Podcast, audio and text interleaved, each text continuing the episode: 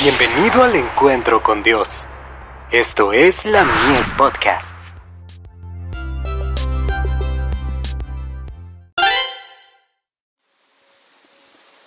La fe por la cual vivo. Transformados por la contemplación.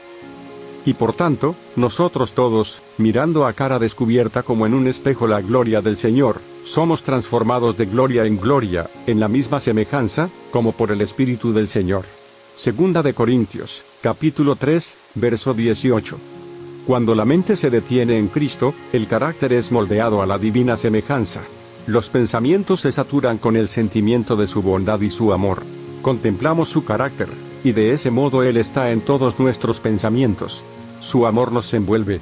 Cuando contemplamos aunque sea por un momento el sol en su gloria meridiana y luego apartamos los ojos, la imagen del sol aparece en todo lo que miramos.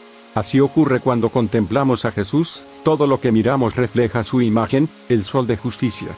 No podemos ver ninguna otra cosa o hablar de ninguna otra cosa.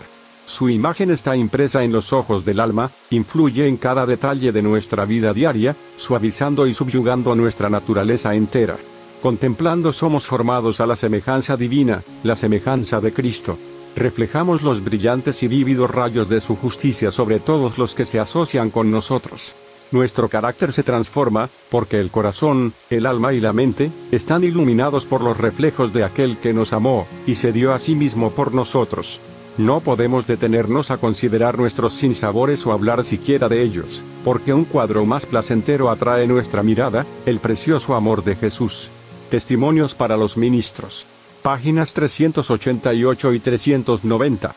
Si conservamos nuestra mente fija en Cristo, Él vendrá a nosotros.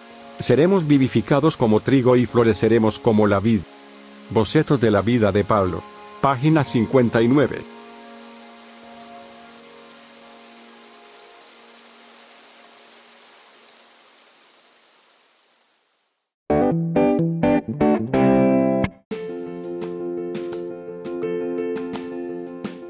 Visítanos en www.ministeriolamies.org para más contenido. Dios te bendiga.